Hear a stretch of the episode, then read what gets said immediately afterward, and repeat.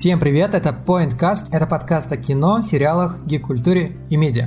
Меня зовут Саша Младинов, и сегодня 31 выпуск. Ну, на самом деле, чуть больше. По-моему, их там около 40. Ну, нет, чуть меньше. Просто очень много было бонусных. Но это не важно. Важно то, что я начинаю новый сезон, это уже четвертый, и открывать новый сезон мне сегодня поможет Аня Проворная. Для этого она сегодня пришла ко мне в гости, и мы с ней сегодня будем обсуждать кино с точки зрения психологии. Аня, привет. Привет, Саш.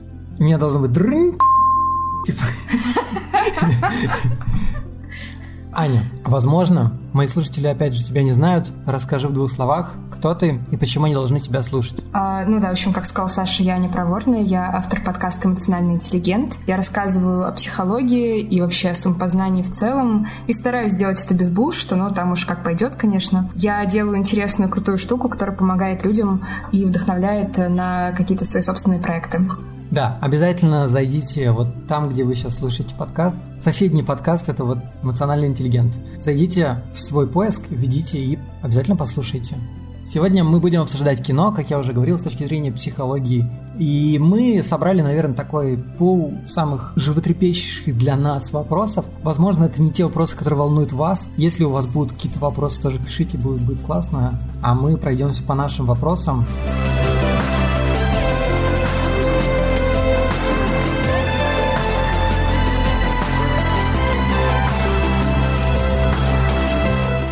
И начнем мы с э, так, глобального вопроса, почему мы любим супергероев и что это о нас говорит.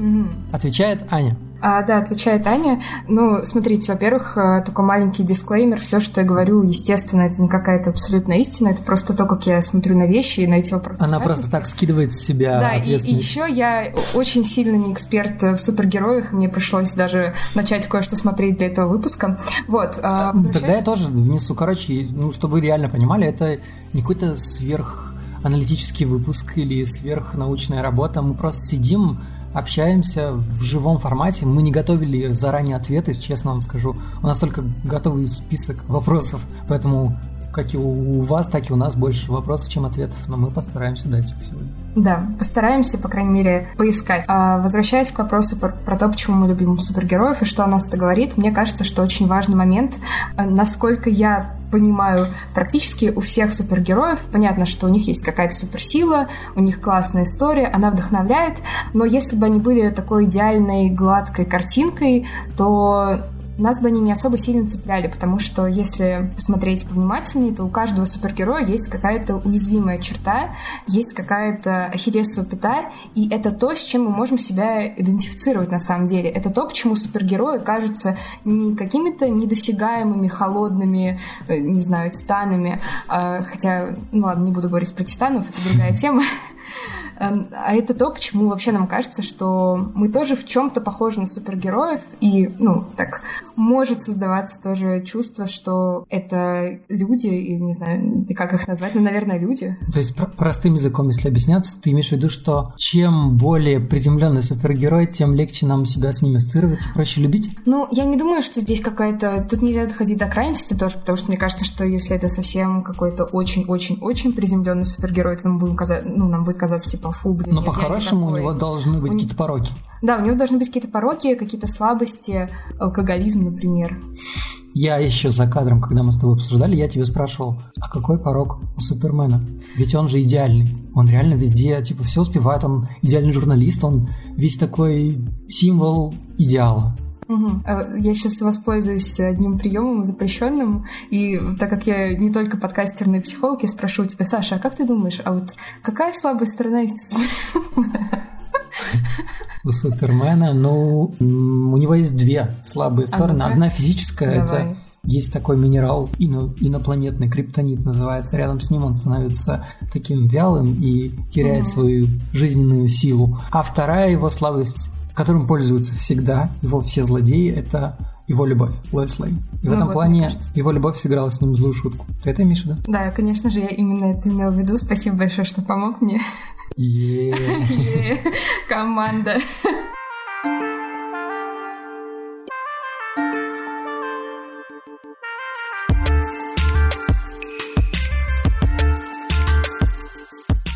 Окей, пойдем дальше. Это был такой вопрос для разгона. Второй вопрос. Меняют ли супергеройские истории? Меняют ли они нас? Меняют ли они наше восприятие мира? Или что мы имели в виду? Что мы имели в виду, когда писали это в Старбаксе две недели назад? А, ну, на самом деле, мне кажется, что тоже такая хитрая ситуация с тем, что как бы супергеройские истории, они правда могут вдохновлять, э, могут подталкивать к чему-то, к каким-то своим изменениям, но я думаю, что здесь есть э, такой твист, который заключается в том, что когда мы смотрим фильм про супергероев, там есть какое-то развитие самого героя. Э, то есть, Саша, я правильно понимаю, что в начальной точке супергерой всегда, ну, точнее, в конечной точке он всегда не такой, какой он был в начале. Я тебе больше скажу, знаешь, бывает иногда несколько фильмов, ну, тот же Супермен или э, какой-нибудь Спайдермен последнего перезапуска, он в первой части в начале такой салабон, потом mm-hmm. что-то происходит, он становится клевым, а во втором фильме он снова Салабон. Они как будто его отгоняют к начальной стадии. И так очень много где происходит, да. Ну, то есть фильм чаще всего построен по самой такой банальной схеме. Вначале он с какими-то недостатками, либо он в себя не верит, либо он только-только становится супергероем, и в конце, естественно, он превозмогает себя и становится кем-то новым, чем-то большим угу. каким-то усовершенствованным. Да, но мне кажется, в этом и э, таится такая своеобразная опасность, потому что в фильме, э, ну, все равно какие-то такие прям глубокие психологические переживания, они не очень сильно раскрываются, как правило, и в большей степени мы смотрим на события, которые происходят. Понятно, что как-то мы видим внутренний мир э, героя, но все равно не очень подробно. И создается ощущение, что вот это изменение, оно как-то ну, более-менее само собой происходит. И мне кажется, поэтому, ну, отвечая на вопрос, меняют ли супергеройские истории, нет, потому что может создаваться иллюзия, что какие-то внутренние изменения — это проще, чем есть есть на самом деле. То есть ты считаешь, что они не меняют нас, людей? Ну, а, а что ты, ну, смотря как, ну, что ты имеешь в виду подменяют? А вот что ты имеешь в виду подменяют, кстати? Эм, ну, слушай, я, кстати, так и не подготовился. Делают ли они нас лучше или Нет, что? я просто рассказывал тебе, что есть э, в США есть люди, которые действительно пытались быть супергероями.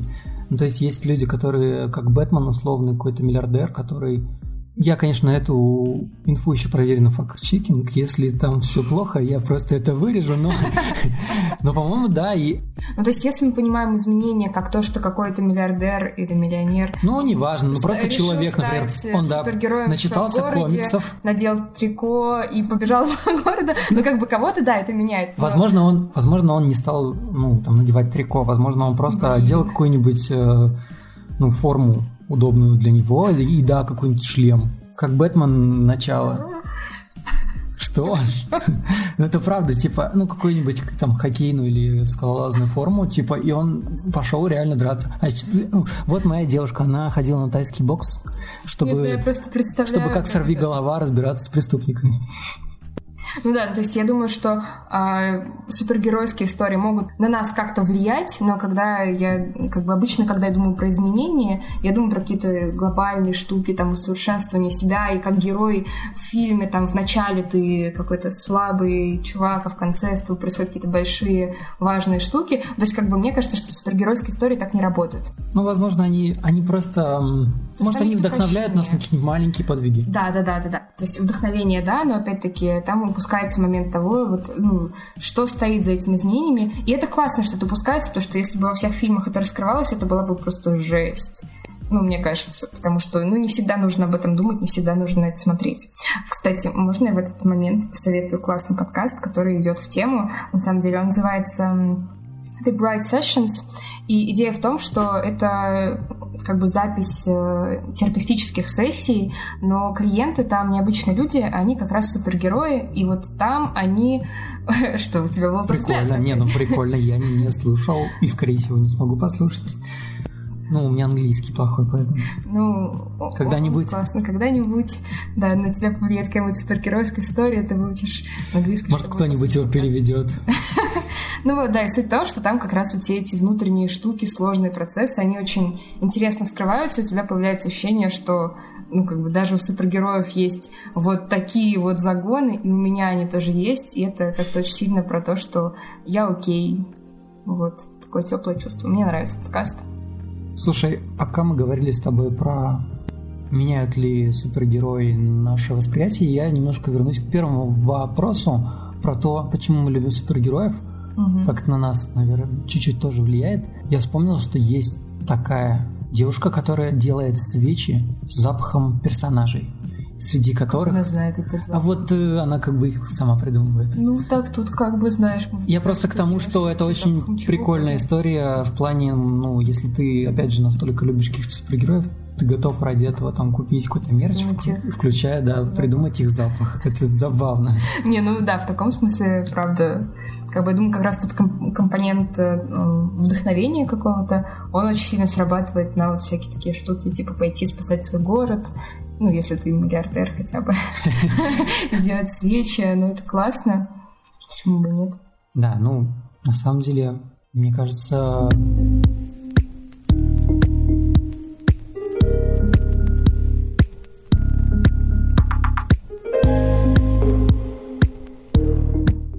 спасать город можно еще и ради выгоды. Это уже обсуждалось в одном сериале The Boys, который мы обсудим чуть позже. А пока мы пойдем к третьему вопросу, который называется почему большая база у кинокомиксов, комиксов, супергероев, да и в целом по всему миру реально очень большая фан-база. И, наверное, он, ну, я уже предвкушаю ответ, что он как бы немножко пересекается с тем, что мы уже плюс-минус говорили, но все же как ты думаешь?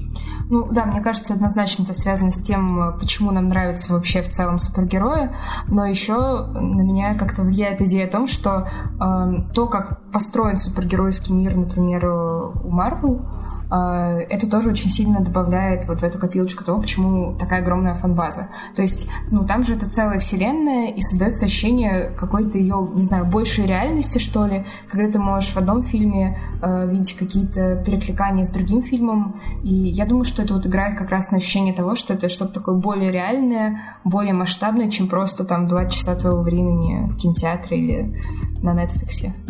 В этом плане я с тобой соглашусь. На том же Netflix есть сериалы по вселенной Марвел по таким не самым большим супергероям, но там среди них есть «Сорвиголова». Три сезона очень крутого сериала. Все, кто не видел, прям очень сильно советую. И там а, есть четыре персонажа, которые между собой пересекаются, и даже целый сезон кроссоверы есть. То есть это всегда срабатывает в наше время. Все стремятся сделать какие-то мультивселенные, вселенные, чтобы это все пересекалось фанаты от этого писаются кипятком. Да. И еще... бегут нести свои деньги в кино. Да, еще это очень прикольно, когда что-то пересекается, потому что это как бы дает тебе такую возможность посмотреть на одни и те же вещи с разных углов. И это тоже очень сильно про ощущение того, что это все не 2D, а 3D. Вот. 2D, 3D. А чё? Ну, знаешь, ну. у этого есть еще свой минус. А, сейчас происходит такая история, то, что есть такой персонаж, как Человек-паук, и об этом я уже говорил вот да, тебя кружка с человеком-пауком. А, я недавно в подкасте с Игорем Рыбалко обсуждал про то, что Sony и Disney не могли поделить права на Человека-паука, потому что он принадлежал Sony, а был он в фильмах Диснея, и у них там большие терки, но сейчас все закончилось тем, что они договорились. Но суть в другом.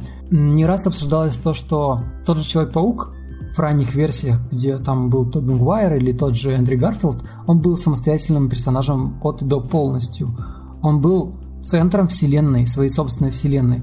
И он смотрелся действительно очень клевым, очень э, мужественным, решительным и таким, кто действительно придет и зарешает. А в киновселенной Марвел Человек-паук Салабон, который все время ноет, что вот, э, почему его не берут Мстители, и вечно он где-то, не знаю, факапится, и его вечно спасают другие Мстители. То есть он выглядит не, э, не самодостаточным персонажем.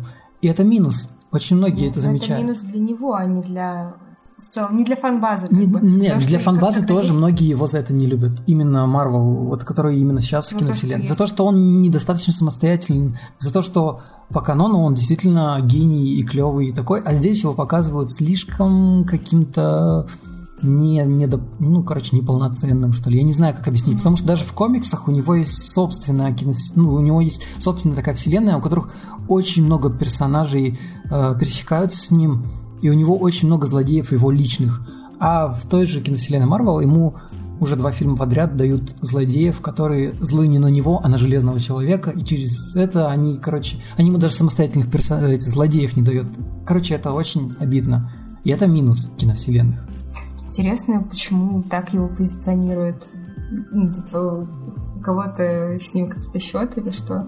Я думаю, нет. Ну, так, так как и за почти всю киновселенную Марвела, также и за Паука, ну, за первые две части отвечал Кевин Файги. И да я не думаю, что его кто-то не любит. Почему-то вот так это происходит. Я не знаю почему. Много вопросов, мало ответов. А мы пойдем дальше? Мы сделаем больше ответов.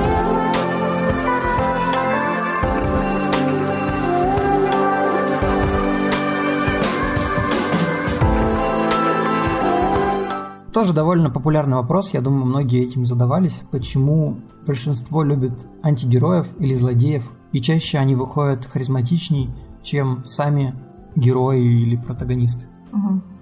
Саш, тебе слово. Еще раз объясни мне, в чем разница между злодеями и антигероями. Блин, ну я могу, я могу объяснить, например, на примерах персонажей. Например, герой это Человек-паук, это не, не, а... капитан Марвел да, да, я понимаю, не, я могу отличить героев. Антигерой это Локи, например, или Дэдпул, или какая-нибудь угу. Харли Квинн, которая как бы злодейка, она на стороне зла чаще ага. всего. Но она и не зло, потому угу. что иногда она как бы сотрудничает ага. с добром. Ага. Веном. Окей. Фильм Веном тоже, он тоже антигерой считается. Но в фильме он герой. И Джокер, вот, завтра выходит ну, премьера да, Джокера, да. он антигерой. он антигерой. Хотя нет, в прямом смысле слова, в его фильме он антигерой, но во всей киновселенной он скорее больше прям, прям злодей-злодей. Mm-hmm. Потому что он не раз убивал и делал реально плохие вещи. В то время как тот же Дэдпул, ну, не такой уж злодей. Сложно, но грань отличить можно. Зачастую антигерои это герои, которые не за добро, не за зло, они как бы чаще всего очень самодостаточные, чаще всего очень самостоятельные, и чаще всего у них есть точка зрения, которая не, ну, не белая, не красная, не, не, не белая, не черная, не красная, не синяя. Ну вот, этим они, собственно, интересны, что тем, что они, как правило, сложнее, чем Ты, герои. блин, вот... То есть ты заставила меня ответить на... Ну, я тут задаю вопросы. Нет, так не работает. Ну, так же интересней. Ну, да, мне кажется, правда... Не И часто ты используешь это на своих Я очень часто клиентах. Но я только вопросы задаю, собственно, в своем кресле. А. Кстати, тоже забавно, что я в кресле сижу, а ты на стульчике. Блин, я сам себя загнал, короче. Ну ладно, давай вернемся к теме. Как раз э, тот факт, э, факт того, что антигерои показываются с разных сторон, и у них какие-то есть противоречивые вроде бы и желания, и интенции, и действия. Это делает их э, ну, более интересными, потому что как бы когда у тебя какая-то плоская картинка ну, или более плоская, по крайней мере, картинка героя, и ты понимаешь, что, ну, да, он делает добрые поступки, и он за добро, ну, ты такой, окей, я понял.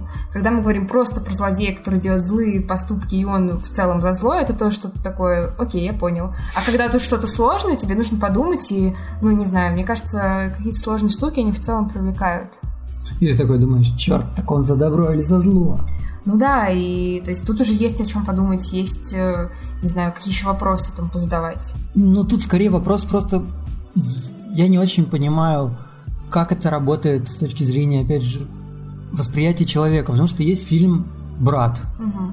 в котором, ну, однозначно это бандит, но он герой, его воспринимают как героя.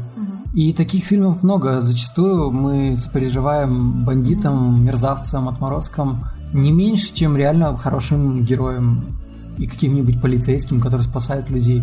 И даже, окей, недавно был фильм, как недавно, относительно, «Омерзительная восьмерка» от Тарантино. Там, по-моему, все уроды, но кому-то же ты хочешь сопереживать. Мне кажется, просто натура человека такая, что она должна к чему-то примкнуть, и нужно что-то выбрать. И ты выбираешь просто, наверное, лучшее из худшего. Ну, мне кажется, быть. опять-таки, я, меня сейчас будет не совсем такое экспертное мнение, как и нигде вот в этом выпуске, а, но у антигероев часто бывает такая штука, что как бы действия по факту могут быть как бы злыми, ну или там они могут приводить к каким-то плохим последствиям, кто-то может быть бандитом, кто-то может быть злодеем, как бы, но при этом мы можем сопереживать каких-то, каким-то желанием. Этих героев. То есть желания там могут быть, ну, на самом деле неплохими, или они могут быть просто, ну, какими-то человеческими на самом деле. Вот как если говорить про Джокера, я, честно, не очень много знаю, но я смотрела трейлер, и я пошла... Ну, я тоже про него пока ничего не знаю, потому что мы еще не смотрели. Вот, ну, и там как бы в Джокере показывалось то, что, ну, по, по крайней мере, в начале трейлера, не знаю, как насчет в начале фильма, он какой-то очень грустный, очень непонятый, очень одинокий, и это то, чему мы можем сопереживать. А остальное это последствия, ну и на них можно по факту забить. Когда у тебя есть вот эта вот точка сопереживания. Ну, мы в них видим людей на самом деле. С этой точки зрения я могу тогда объяснить фильм «Дэдпул». Он был убийцей, но он был таким, со своим стилем. Но потом убили его любимую, и он начал убивать всех остальных. Что-то типа такого. Что Хорошо, типа но такого? а Локи, брат Тора, так, вот не надо мне тут такие вопросы задавать, на которые я не могу ответить. Но объясни мне ситуацию, потому что... А, он...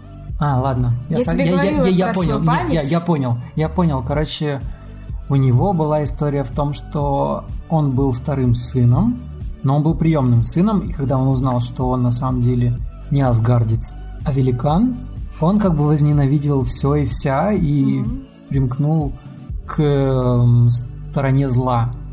Но от этого как бы он не перестал, наверное, любить свою семью, потому что она его вырастила. Угу. И так как э, его, например, в некоторых фильмах представляют зло- злодеем, но, не, но всегда есть какой-то оверзло, знаешь, чувак с табличкой да, да. «Я здесь злодей». И он такой как бы между, он иногда помогает, иногда нет, вот что-то типа такого. Наверное, как-то так. Но это тоже довольно тяжело объяснить. Не все можно объяснить, но плюс-минус, наверное, я тебя понял. Не знаю, как поняли нас наши слушатели. И, кстати, на самом деле даже те же киноделы а, в мире комиксов, комикс-фильмов, они уже давно прочухали, что людям надоели либо злые, либо добрые, и они начали делать очень много фильмов про антигероев. Ну, тот же Джокер, который выходит завтра, потом в феврале выходит та же Харли Квинн, это тоже неоднозначные персонажи. А также есть... То есть сейчас есть прям полноценные сольники про злодеев, и это людям интересно. Тот же Веном, который выходил, тот же Черный Адам, который будет выходить, это все злодеи, и у них собственные фильмы, в которых они э, главные герои этих фильмов. Но они злодеи. Смотри, я правильно понимаю, что такой бум антигероев, он вот происходит сейчас и начался, ну как бы, это не то, чтобы всегда такое было. Ну, скажем так, э, я в уже, комиксе. мне кажется, я рассказывал это уже в своем подкасте, но неплохо бы повторить, то, что в комиксах была такая история, что был там Серебряный век, ну, бронзовый, серебряный, там, и золотой, там, платиновый. Этот век прошел, комиксы начали спадать, э, индустрия банкротилась, ну, очень многие, та, та же Марвел, она была банкротом, начала продавать свои э, права на персонажей, и в какой-то момент мы пришли к тому, что люди, ну, точнее, студии научились снимать классное кино про супергероев. И вот вся та история, которая была в комиксах, она переносится сейчас на экраны. И по факту происходит то же самое сейчас и здесь. То есть те же эм, злодеи в центре... То есть раньше, там еще в 80-х, ну точные года я сейчас не скажу, но действительно были целые арки, посвященные злодеям mm-hmm. в комиксах. И это было многим интересно читать. И сейчас это приходит в кино. И вначале все такие удивлялись, но те, которые читали ну, комиксы раньше, которых большой опыт чтения комиксов, они не удивлены ничуть, потому что это было раньше, и это было закономерно, должно было прийти сюда. Вот, наверное, поэтому, да, сейчас как бы тот этап, когда люди устали от 10 лет Марвел, и они хотят смотреть на злодеев. Да, у меня просто есть гипотеза, я, наверное, дальше гипотезы это не выдвину, а, о том, что ну, антигерои сейчас так интересны, и вот это вот сложное сочетание несочетаемого так интересно, потому что в целом сейчас есть такая ценность ну, какой-то сложности, ценность не бинарности, то есть не то, чтобы там мир э, плохой и хороший, не то, что там есть э, гендер только мужской и женский, а бывает вообще по-разному. И вот эта ценность разнообразия, наверное, мне кажется, она может как-то транслироваться вот в эту тему с э, антигероями. Потому что, ну, тоже у них могут быть э, разнообразные мотивы. Могут быть какие-то mm мотивы хорошие, как бы, какие-то мотивы как бы плохие. А, это моя гипотеза. Подтвердится она или нет, узнаем через 10 лет.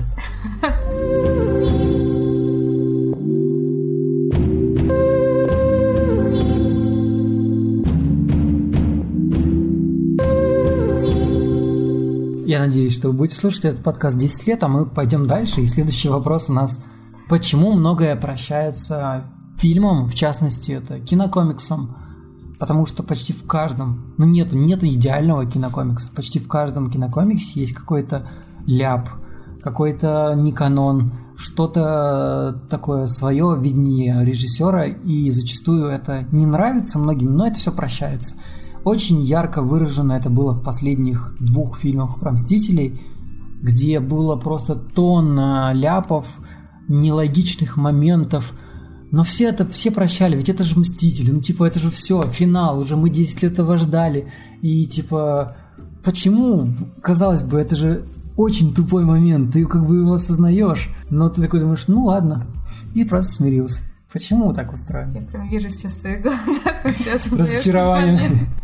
А, а, но опять-таки у меня есть э, гипотеза. А, в социальной психологии существует такое понятие, как эффект ореола. Это когда у тебя есть представление о чем-либо вообще, и вот это представление вообще переносится на какие-то частные проявления. То есть, если говорить про вот эту тему с э, комиксами э, и с фильмами, то есть у нас есть какое-то представление вообще об истории кого-либо, и это представление общее, оно хорошее. То есть нам в целом нравится история, нам нравится герой, нам нравится, как все происходит, а фильм это такое частное проявление, и как бы даже если фильм сам по себе не очень, но он как бы является частью вот этого э, чего-то большего, поэтому на него вот это больше как бы э, ну, то, что мы думаем об этом большем, распространяется на это частно. Я как-то странно, непонятно говорю. Саш, ты меня понял? Нет. Еще раз проще. А, нам в целом нравится, например, Марвел, и в целом у нас э, хорошее отношение к Марвел, и это в целом хорошее отношение, оно намного более крепкое, чем какие-то маленькие недовольства каждым фильмом. И вот это в целом хорошее отношение, оно позволяет нам в целом хорошо относиться и к не очень хорошим фильмам. Проще говоря. Еще проще, еще да? Проще еще, сейчас, сейчас еще да. упростим. Как я это понял? Давай. То, что наша любовь к этим фильмам, она как бы подсознательно затирает плохие моменты в нашей памяти. Видала, как я сократил? Ну да, да. И даже э, при этом мы можем замечать эти плохие моменты в фильмах или вообще плохие фильмы, но эта любовь, она прям несет свет в наши головы, свет в У меня есть еще одна теория. Вот это, это мое мнение, мне кажется, Давай. что если говорить, например, про те же фильмы Marvel, если ты условно фанат, ну или хотя бы просто тебе плюс-минус импонируют их фильмы, то ты по-любому посмотрел много их фильмов, и как бы тебе нравятся эти фильмы. А следовательно, в твоем подсознании у Марвел очень большой кредит доверия. Угу. И факапов у них ну не так много, чтобы его израсходовать так быстро. В то время как если бы фильм был какой-нибудь нонеймовый, ну просто вышел бы фильм о каких-нибудь героях, которых вообще никто не знает, люди бы сразу же... На самом деле это часто бывает, выходят какие-нибудь сериалы малобюджетные пусть, но они неплохие, возможно, но да, с какими-то косяками. И люди сразу же тыкают в эти места, mm-hmm. потому что у них они, они не знают, кто это, они к ним не привязались, у них у этого нонейм там создателя, автора, режиссера нет никакого кредита доверия. Из-за этого мы сразу же кричим на весь интернет, вот, посмотрите, какой плохой, плохой сериал. Плохой сериал. Сразу все лезут в Твиттер и пишут, типа, вот, все плохо, все плохо. Да, я думаю, что ты прав. Мне кажется, вот эта штука с кредитным доверием, но в целом... Тоже рабочая Тоже тема. очень рабочая тема. Е. Yeah. Yeah.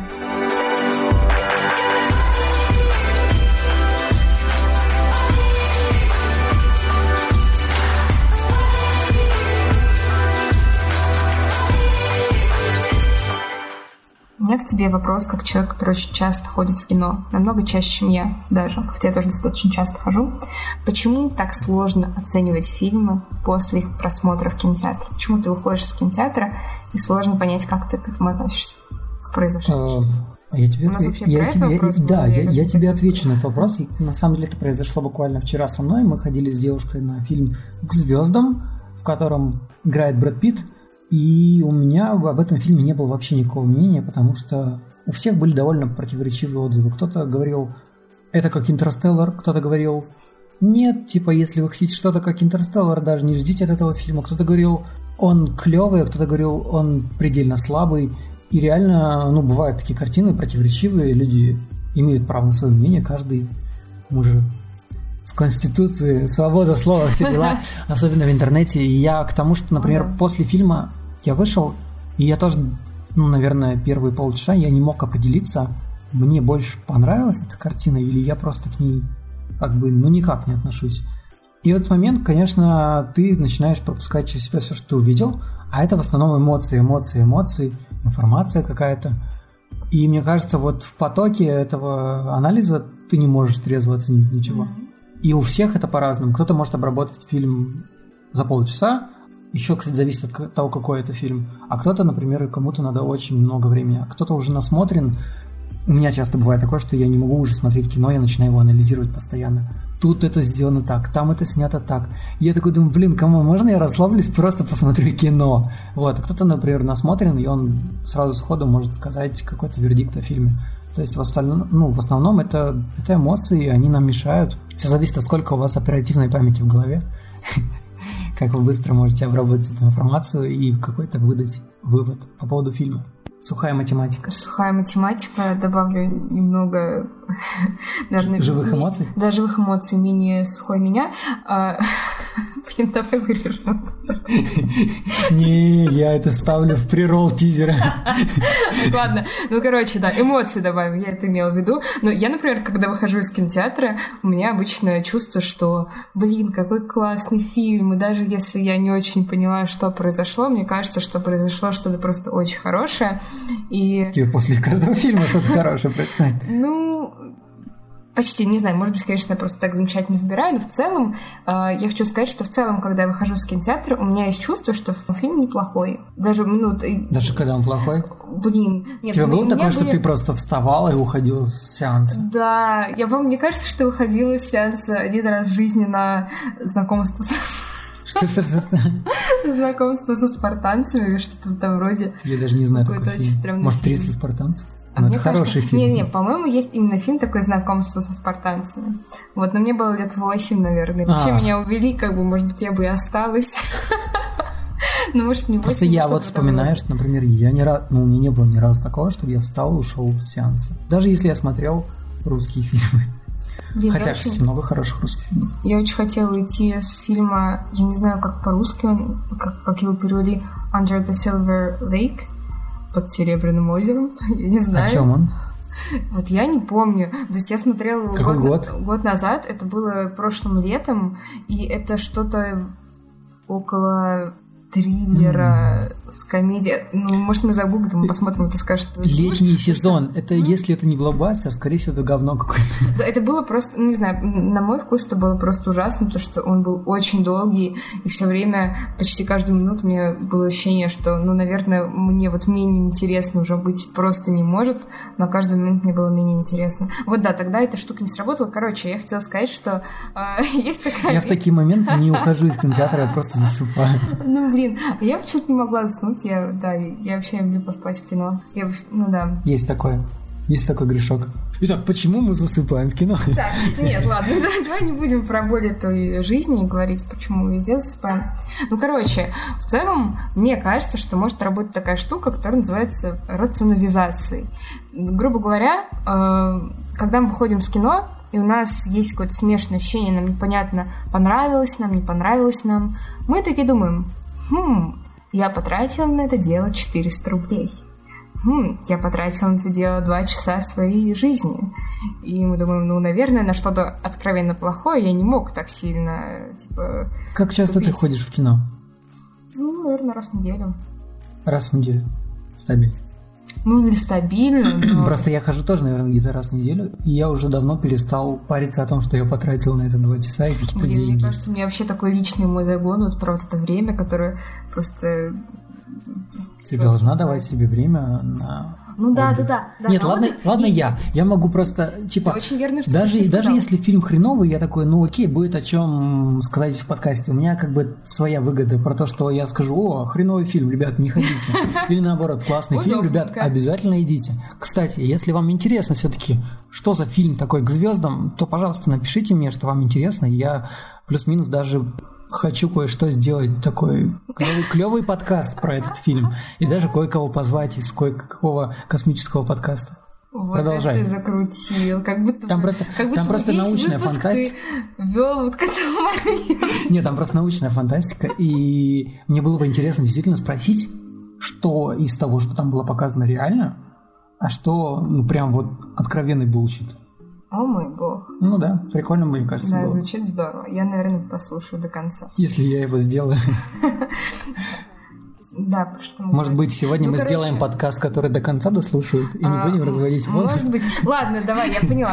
Короче, ну, со мной это работает именно так как, так, как ты сказала. То есть у меня есть чувство, что, блин, я выделила два часа, чтобы отдохнуть и прекрасно провести время. Значит, это время должно было пройти просто замечательно. Вот, это называется, ну, вообще такой феномен тоже рациона... рационализация после покупки. Запишите в блокнотик. Покупки. Да, это очень полезная инфа. Ну, правда, полезно, мне кажется. Все ссылки на Википедию будут в описании. О, да. Шучу, нет, я забываю их вставлять, поэтому... Ура, мне не нужно их присылать. Итак, Спасибо вопрос из зала. Вопрос Почему люди любят жрать в кинотеатре? Объясни мне. А я зал? А, нет, ты зал. Я, я зал, Ты я зал, тебе задаю. А я, а, почему люди, мне кажется, люди в целом любят поесть. То есть как бы нет никакой особой психологии, но мне кажется, а возможно, знаете, еда тоже скрашивает, ну типа ты смотришь не очень хороший фильм, потом такой думаешь, ну я хотя бы поел попкорн соленый обязательно.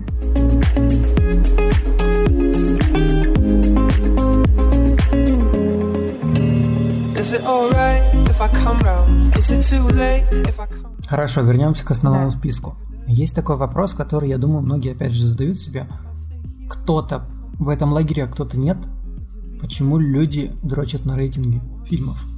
Почему люди не составляют своего мнения, а просто берут, видят цифру и сразу, например, либо убирают фильм, либо, как я, немножко Хотя бы можно зайти, почитать описание, посмотреть отзывы. Вдруг там вообще всего два отзыва. Это вообще что за выборка? Два человека составили мнение на целый фильм. Ну вот. Угу. Что ты можешь на это сказать? Э, ну, я думаю, что здесь срабатывает эффект установки. То есть мы, например, сначала смотрим какой-то отзыв, или мы смотрим рейтинг, и такие думаем, хм, кажется, это просто замечательный фильм, и смотрим потом уже непосредственно этот фильм сами, вот с таким чувством, что, господи, я смотрю просто произведение искусства, и это прям мировой шедевр, я наслаждаюсь каждым моментом, я чувствую, как каждый момент пронизывает меня и так далее, и ну, в итоге мы такие думаем, да, это, был, это были просто замечательные два часа моей жизни. Вот, и опять-таки, ну, обратная ситуация, когда там, типа, мы смотрим фильм с рейтингом 5,8. Э... У меня такое было. У меня тоже такое было, я тоже так смотрю фильмы с Не, не что, я, что я ну, смотрю фильм с рейтингом 5,8, и фильм оказывается, ну, ну, незаслуженно захейчен. Да, но часто бывает так, что, как бы, я думаю, что это скорее исключение, и, как бы, Хорошо, что мы делаем не видео. Что чаще всего он плохой? Ну да, чаще всего он плохой. Нет, я нет хотела сказать. Я хотела сказать, что типа у нас сразу складывается установка, что это какой-то не очень фильм, мы смотрим фильм и каждый момент думаем, типа, ммм, вот я и думала, что это будет говно. И в конце такая, ну да, как бы, что и требовалось доказать. А как ты думаешь, имеет место быть того, что мы, например, смотрим рейтинг 5 и 2, 5 и 5, и мы такой, типа, Окей, вот посмотрим, это. но у меня ожидания, ну, типа, с него спрос небольшой. И из-за этого нам чуть больше нравится фильм. Я думаю, что это тоже возможное развитие событий. Типа, есть два стула. И на какой ты сядешь, это зависит от каких-то, я думаю, твоих, наверное, личностных качеств. А, и, возможно, ну, не знаю, какой-то общей настроенности на такой позитивный взгляд на мир или негативный. Вот. Мне кажется, тут еще немалая, немалую часть играет в целом киноэрудированность. Я думаю, что да. А еще, пока ты говорила, я подумал, что можно подорвать вот эту всю идею с рейтингом. Например, я знаю, что любители аниме чаще всего прям очень сильно топят типа рейтинги у аниме фильмов. Вопрос, если я, например, не люблю аниме, Ага. Но я нахожу на кинопоиске аниме, у которого там рейтинг 8. Если я его посмотрю, мне же оно все равно не понравится. То есть, следовательно, рейтинги ни хрена не значат. Ну, Да, но... Но нет. Ты, Саша, ты только что сказал про киноэрудированность, и ты как бы понимаешь, что рейтинги ни хрена не значит, не так бывает не для всех. Ладно, не, не то, чтобы я не люблю аниме, честно скажу, я, я посмотрел недавно. Такие, типа, классические, классические аниме. своей аудитории. А еще я смотрю сериал аниме, который называется «Богиня благословляет этот прекрасный мир». Вот такое длинное название, офигенный э, сериал. Второй сезон, уже два сезона, третий жду. Вот. А, да, ладно, хотела последнюю штуку на эту тему сказать, что я думаю, что еще это зависит от твоего опыта, потому что, например, а, я иногда специально выбираю фильмы с низким рейтингом, типа там 5,5, 5,8, потому, ну, и если они принадлежат э, жанру романтических комедий, потому что я вот просто очень сильно, если честно, люблю тупые романтические комедии, когда мне максимально, когда я максимально уставшая, и я понимаю, что я не способна на обработку какой-либо информации, я такая, да, 5,2, я чувствую, что это просто незабываемо. Знаешь, я люблю смотреть фильмы Оргазмические. Оргазмические фильмы. Нет, я, я люблю смотреть да. фильмы с 2000-х по 2010 которые вот, да, какие-то тупые комедии с теми актерами, которые сейчас уже нигде не снимаются. Да и в целом такие фильмы mm-hmm. уже не снимают. И ты такой, типа, да, я как будто СТС смотрю. Типа фильмов 9.00, там вот это все. Guilty pleasure. У меня даже есть целая подборка там, где я смотрю таких фильмов, и она еще не закончилась, слава богу. Хорошо. А,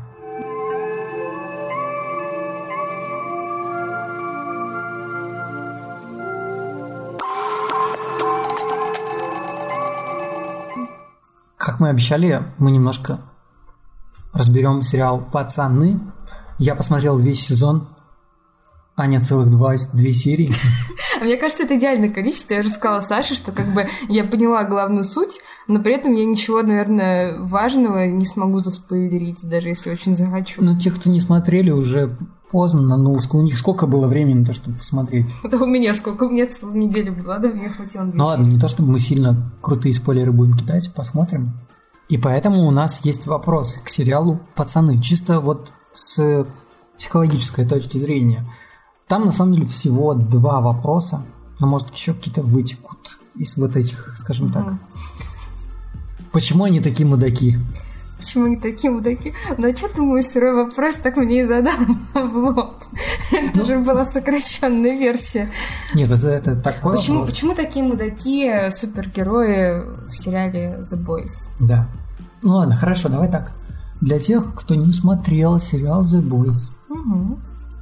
попробуй объяснить, что это за сериал из своих двух серий. Да? В общем, это сериал, такая альтернативная история про героев, про супергероев, в которых э, мы видим их не супер классными, а супер мудаками. Вот, можно, мне кажется, надо было перевести не пацаны, а супер, супер мудаки. Вот. И, в общем, с первой серии мы понимаем, что это вообще какая-то вселенная, где все идет очень не так. А, и там супергерои работают э, в такой очень большой бизнес-корпорации, и они как бы защищают города, но на самом деле они втянуты в такие грязные делишки, часто делают что-то очень очень э, негуманные, мягко говоря. Mm. Вот, и потом ну, это мир, в котором этим. супергерой это такое enterprise решение, в котором есть компания, вот которая, да, как сказала Аня, заправляет этими, этими героями, и ты, как, например, мэр города, можешь за каких-нибудь 200 миллионов выкупить супергероя для своего города, чтобы он там защищал. И это mm-hmm. все настолько коммерческая да. такая история что тебе немножко как бы не по себе от того, что действительно, если бы у нас в нашем мире были супергерои, такие компании, как Apple, Google или Microsoft, точно так же и делали бы. Угу. И это страшно. Да, ну и если возвращаться к вопросу, главному вопросу, Почему же этого они такие вечера. мудаки? Почему же они такие мудаки? Да, я думаю, что каждый человек задавал себе этот вопрос. А, ну, мне кажется, что как минимум часть ответа кроется как раз вот в том, что эти супергерои или супермудаки втянуты в такую большую-большую корпорацию, и из них делают красивую, классную картинку. То есть а, люди, которые Я, конечно же, не помню, кого там как зовут, как Не всегда. важно. Но э, люди, которые занимаются, собственно, какими-то организационными вопросами в этой компании, которые не являются супергероями, которые там за все договаривают. Топ-менеджеры Топ-менеджеры супер мудаков, супер мудаков. супер мудаков, а, да. Суть в том, что этим топ-менеджерам супер мудаков на самом деле плевать, чем там занимаются в свободное время, собственно, эти супергерои или там как там мы их называем, неважно.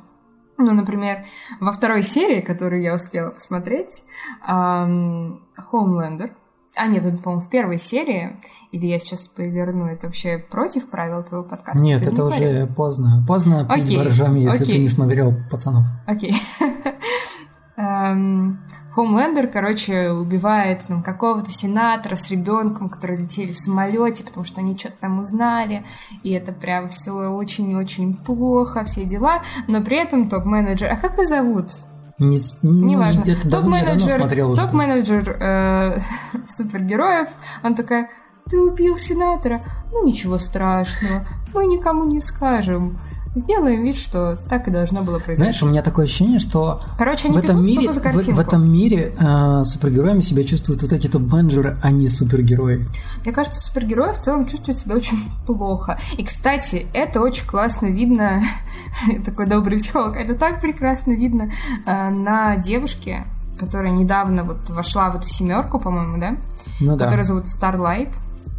И ей вообще очень непросто. И, кстати, мне кажется, что я, конечно же, не знаю, потому что я посмотрела две серии, но мне кажется, что это прям э, центральный, наверное, один из центральных героев а, всей этой истории. Ну, Потому что в ней очень, наверное, классно видеть динамику. Потому что она пришла в эту семерку, она еще, ее нельзя назвать супер мудаком, вообще, мне кажется, да, разу. она пришла, и в первой же серии ее заставили там плохие дела делать.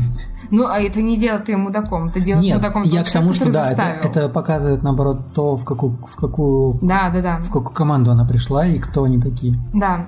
Потому что тот же, например, человек-невидимка, Мгм. он весь такой невидимый, чтобы вы понимали, и он, ну, чтобы быть ему невидимым, ему нужно полностью быть голым, потому что одежда не становится невидимой. И он просто становится невидимым, идет голышом в женский туалет и просто смотрит, как там, типа, девушки делают какие-то дела. Это, это, это очень мерзко, Да. и ты забыла такое. Или это, может быть, не в первой серии было, я не знаю. И даже не во второй. Но суть в том, что, короче, э, у каждого персонажа есть какие-то такие пороки, которые ты смотришь, ты думаешь, блин, come on, они такие мерзкие. Фу, он голый. Да, фу, он голый. Такой мерзкий чувак. Ты реально, ты, может, какую-нибудь другую серию смотрел? Потому что его, его там показывают, когда он становится... Да, блин, ну я помню, просто, ну, мне кажется, что он там подслушивал, а не подсматривал. Ну, он подслушивал, а потом еще голышом показали полностью. Да, в этом сериале очень много такого. Да, там в начале картинка про Чернухи всякой. Sexual. Ну, мы, мы- этот сериал, в принципе, так Harsh. поверхностно обсуждали уже в моем подкасте. Я надеюсь, что ребята его посмотрели. И второй вопрос, который мы хотели задать этому сериалу. Могут ли плохие быть хорошими или наоборот? Ну смотри, на примере, как мне показалось, это очень подходит на примере... Я не помню, как звали а-ля Чудо-женщина, которая с Хомлендером, э, она как бы его правая рука. Там у них была такая Чудо-женщина. Учитывая, чем они там занимаются, в основном это достаточно забавно звучит. Ну, подожди, такая в зелененьком, да? В каком зелененьком? Нет, ну она была просто там... Ну, я Я не... не помню. Ну просто, Ладно, ну она как Чудо-женщина. У них там всего два женских персонажа Да, в команде. да, да, но в зеленом было. Вот, и она, она как бы Мгм. зачастую кажется нам тоже мерзкой и плохой, но в итоге она оказывается хорошей. И я не знаю.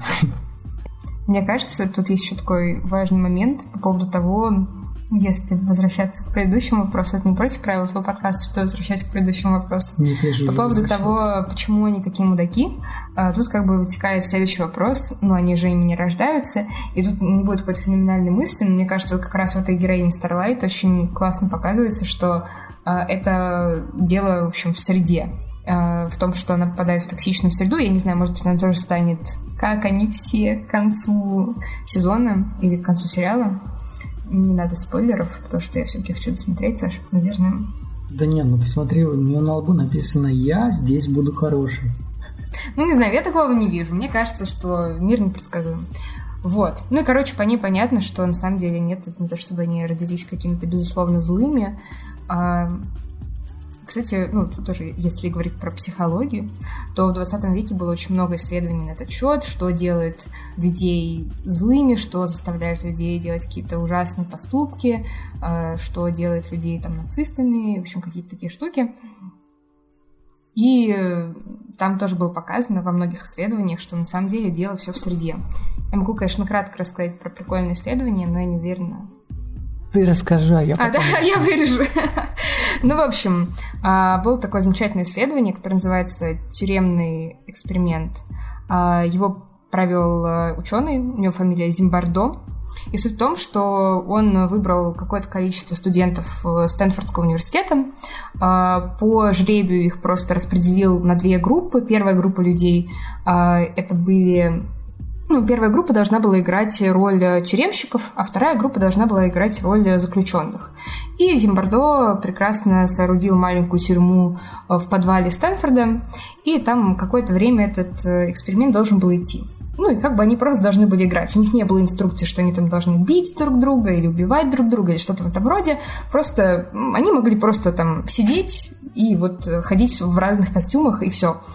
А, но при этом буквально через несколько дней стали происходить какие-то дикие вещи, и люди, которые на самом деле в реальной жизни друг друга знали, но которые вот эти несколько дней играли тюремщиков и заключенных, они стали очень сильно ну, конфликтовать, и тюремщики, это прям показано на камерах, есть, кстати, фильм про этот эксперимент, они стали бить э, заключенных, заключенные стали пытаться вырваться, какие-то заключенные там молили, чтобы их выпустили, и самое интересное, что Зимбардо, он за этим наблюдал, и он как бы на самом, ну, негласно без какой-то договоренности э, принял роль э, вот этого главного среди тюремщиков, он просто наблюдал за всем, как там ну, люди друг друга бьют, и происходит какая-то ересь. И, по крайней мере, по легенде, э, все это дело закончила девушка Зимбардо, которая была его ассистенткой. Она как-то пришла и такая, типа, приносит ему покушать. И такая, господи, что ты делаешь? Либо я, либо твой эксперимент. И он выбрал любовь и счастье. И да, вот. Ну, короче, и Зимбардо потом написал очень много книг, эм, и очень много вообще про это писал, про это писал и говорил о том, что ну, эти люди, они не были изначально злыми.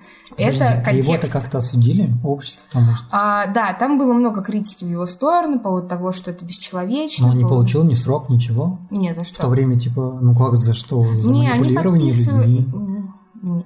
Вот когда ты слышал такое, что в таком контексте за. Ну, за подстрекание. Ну, come on, ты у нас ну, сейчас в России сажают, а не за такое.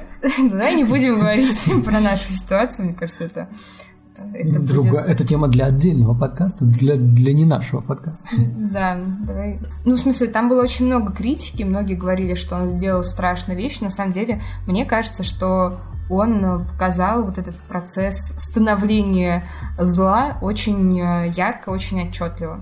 Ну и вообще, на самом деле, в 20 веке было много диких экспериментов. Скорее всего, он просто, мне кажется, он показал человеческую природу. Ну, да, как человеческую это? природу, которая, наверное, не знаю, может быть, конечно, есть какое-то врожденное зло, но как минимум чаще всего нет. Чаще всего это то, что происходит. Come on. Ну, короче, я, то же самое с Я тебе могу сказать, сейчас такие эксперименты тоже проводятся. Пацанки. Есть такое ток-шоу на пятнице «Пацанки». Они все там злые. И оказывается, что они злые, потому что в детстве у них какие-то траблы. И все это из детства. Саша, когда ты успеваешь Конец. смотреть шоу «Пацан»? Я не успеваю, я уже последние пару серий забываю. Блин, кошмар. Все из-за того, что я уехал в отпуск и там пропустил, и все.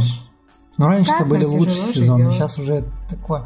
Ну, там девочка просто из моего родного города, я слежу за ней.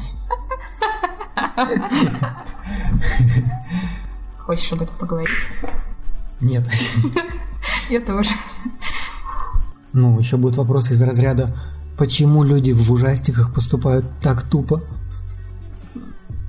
Но я уже знаю ответ, потому что это двигает сюжет. Ага. Но ты спрашиваешь, типа, про психологию этих людей, но опять-таки, смотри, то есть это нам кажется, что они поступают тупо, потому что мы знаем, что когда там какая-нибудь девочка идет, или вообще неважно, кто девочка или мальчик, или вот носорог. красные шапочки же говорили. Не иди ты в лес.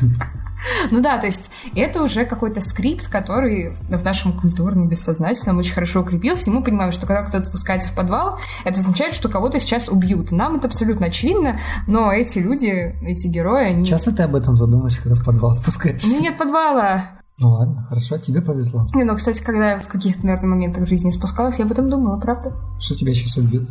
Ну, мне казалось, что что-то плохое произойдет. У тебя бурная фантазия. Но мне было восемь. А, ну Мне да. кажется, у меня все произошло, все самые яркие события. Все восемь. Знакомство со спартанцами. Первый уход из кинотеатра. Подвал. Первый приход в подвал. Прям из кинотеатра в подвал сразу. На этом у нас все. Будем надеяться, что вопросы были полезные, ответы еще полезней. А, Напоминаю, что меня зовут Саша Младинов. Меня зовут Аня Проворная. Не забывайте зайти на подкаст Ани, который называется Эмоциональный интеллигент. Да, поставить ему, может быть, 5 звезд. В смысле, может быть? Ну, может, Чё? 4. Не, поставьте, пос- вот сколько, сколько, насколько оцените, настолько поставьте, а потом зайдите еще на мой подкаст, тоже поставьте. Но мне только 5. Меньше не ставьте. Если хотите сделать меньше, поставить меньше звезд, просто приходите ВКонтакте и пишите свои комментарии по поводу подкаста. Ну и в целом оставляйте отзывы, это помогает другим узнать о моем подкасте. На самом деле это очень важно. Я прошу вас ставить мне оценки. У Ани их много, а у меня мало, не позорьте меня. Я же знаю, что вы меня слушаете, у меня статистика есть.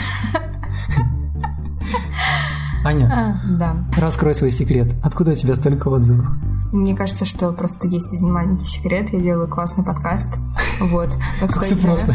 Не, ну, как бы у меня м, достаточно много негативных отзывов, потому что вот это не заходит. А, вот. Я в подкасте, кстати, рассказываю про то, как я справлялась со, со всякими сложными чувствами, когда там особенно мне какая-то критика приходила. В общем, там мой путь отражен. Ну, не знаю, просто я пишу и делаю с любовью. Работа по любви. Круто. Если я тебя позову еще раз в подкаст, придешь? Да, приду. Я записал это. Особенно, если будет чай в этой чашке с, э, С сахаром. Спайдерменом. А, со Спайдерменом. Да. На сахар мне решил купить. Ладно, скажи что-нибудь напоследок. А, Ребята, я была очень рада вам вот все это рассказать. Я не уверена, насколько на самом деле это будет прям полезно, но мне кажется, в любом случае очень занимательно искать какие-то вопросы. В общем, ищите вопросы, ищите ответы. До скорого.